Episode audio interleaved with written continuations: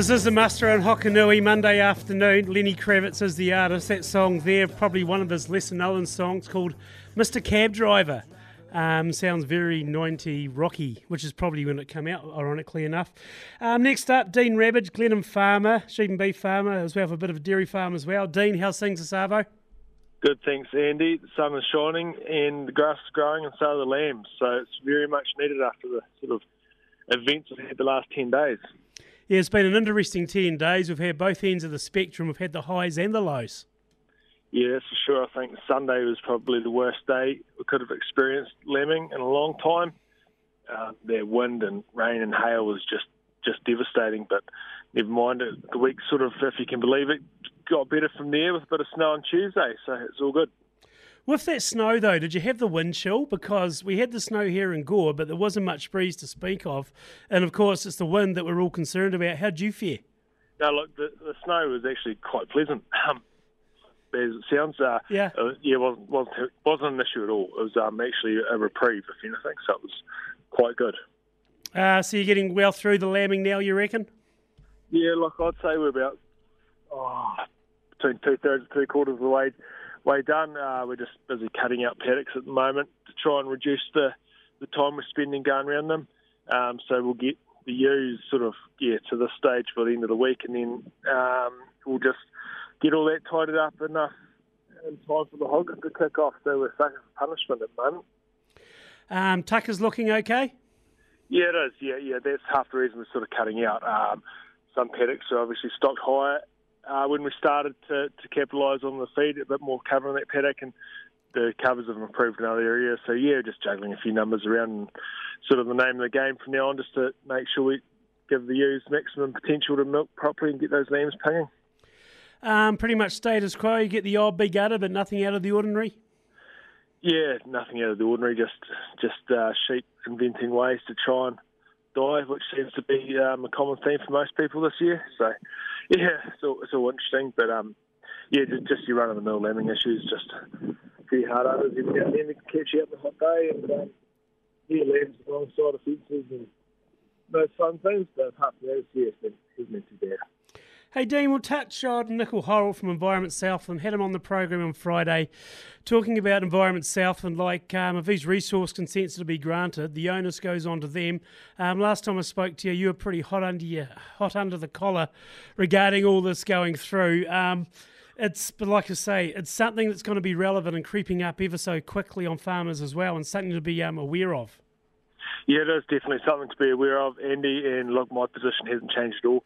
Um, as far as I'm concerned, and the way I read it is the ES is probably stuck between a, a rock and a hard place.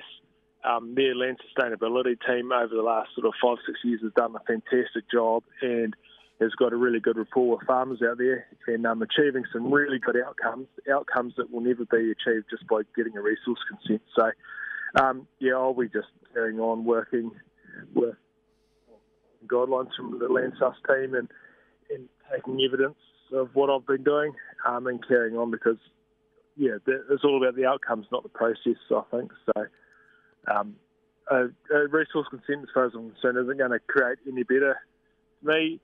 And yeah, ES are going to have a massive workload on, unfortunately, if, if they're forced to go down this path, which I know um, there's a fair bit of work going on behind the scenes to try to avoid that. Yeah, all the farming groups are doing their best just to um, get dialogue with Minister Parker regarding all this, just saying, look, we need another 12 months. We need to get our ducks in a row or lined up, so to speak, because there is way too much for this to go through at the moment, everything else happening on the side for farmers as well. It's all up to one man who can change things, basically, but whether he changes it or not, that's the um, concern. I think it'd be easy to change the man, Andy. Um, yeah, and, and look, getting a consent in, in November uh, for winter crops that are going to go and potentially still into January. Like I know everybody can have the best laid plans and that, but things change. Um, stocking numbers change, the ratios of stock units change, and all of a sudden that the area that you've got a consent for may not be cropped because it's not relevant enough for you anymore. Um, I know that I've always had best intentions stuff, but I've changed paddocks as a spray contract has gone down the downhill past the house at times just because um, yeah, your feed budget might change depending on what class of stock you're carrying after weaning. So, yeah, it's all I know we all like to be planned out and stuff, but things change, and if we've got a consent, well, that eliminates that ability to change and be flexible. And that's the thing when you're farming, you're always changing plans. Like last minute, you've got a plan B up your sleeve. Um, the way, for instance, you want to graze a paddock, we're being told now in un- no uncertain terms, we need to tell in these consents what way we're going to be grazing a paddock. I mean, it's ludicrous. And, and the way we graze a paddock could come down to um, perhaps a scanning result at the start of July. Well, yeah, yeah, it's um, too late to to go and put in a new paddock or change your consent process then, isn't it? And just talking to people like Sir Jamie King before, saying how the season's looking pretty good, his best for four or five for the time of year. So, it, like you say too, as your feed situation changes, so does your management. Exactly. Yeah. Uh, I, I just don't think a consent will, will give us the flexibility that we need at times either. Yeah. Um, we'll touch on this as well. A bit of a change of tack, but the passing of Queen Elizabeth uh, II uh, late last week, Dean. I mean, as far as the royal side of things goes, um, whether you're a royalist or not, we can't, and we've got to acknowledge it just over the next couple of days. I mean, it would be a miss if we didn't. I mean, people get sick to death about the royal talk and watching the news on TV. I just switch over. I'm over it. But I think, in the scheme of things, though, we just need to acknowledge what she's achieved. Yeah, exactly. 70, 70 years isn't a bad dig at being on the throne, is it? So, um, yeah, she's obviously achieved a lot, and she was a great advocate for agriculture. Um, yeah. Saddle and, and stuff breeds in the UK. So, um, yeah, it's great to have a have a leader in such a position that was such, which, who was passionate and um, really yeah entrenched in the ag sector. So yeah, just with my head on, yeah, that sort of influence will be missed. And apparently, she drank unpasteurised milk for breakfast every morning. I think I read that correctly today as well. So, just shows she's very much an advocate too. Uh, what uh, Prince Charles III, what he's going to be like regarding it as well, because he's an advocate for wool, but he seems to be a bit more in the middle regarding um, environmental consciousness as well. Yeah, he is um, quite outspoken in that space as he's getting on and off his personal jet to fly around the world. Um, but yeah, we'll just have to wait and see how it goes. But yeah, obviously being an advocate for wool, and he may become a bit more neutral now that he's in um, obviously the king. So we'll just have to wait and see how this one goes. Just finally, mate, um, comment on the Stags the other day. What do we do to rectify the situation?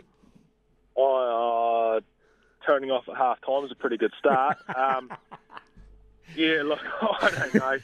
I don't know. I think we had a discussion at the start of the season that yeah, it was yeah. all I remember plenty that. of, plenty of um, high expectations, but um, yeah, it's just turning into another stag season, isn't it? You're talking about the four wins, and you actually took a screenshot. and We're going to hold me to account on this, didn't you?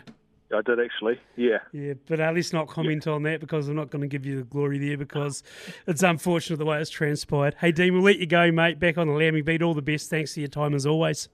Thank you, Andy. Dean Rabbidge there, farming at Glenham. Um, up next, Monday afternoon, Sergeant Gary Eddington from the Gore Police.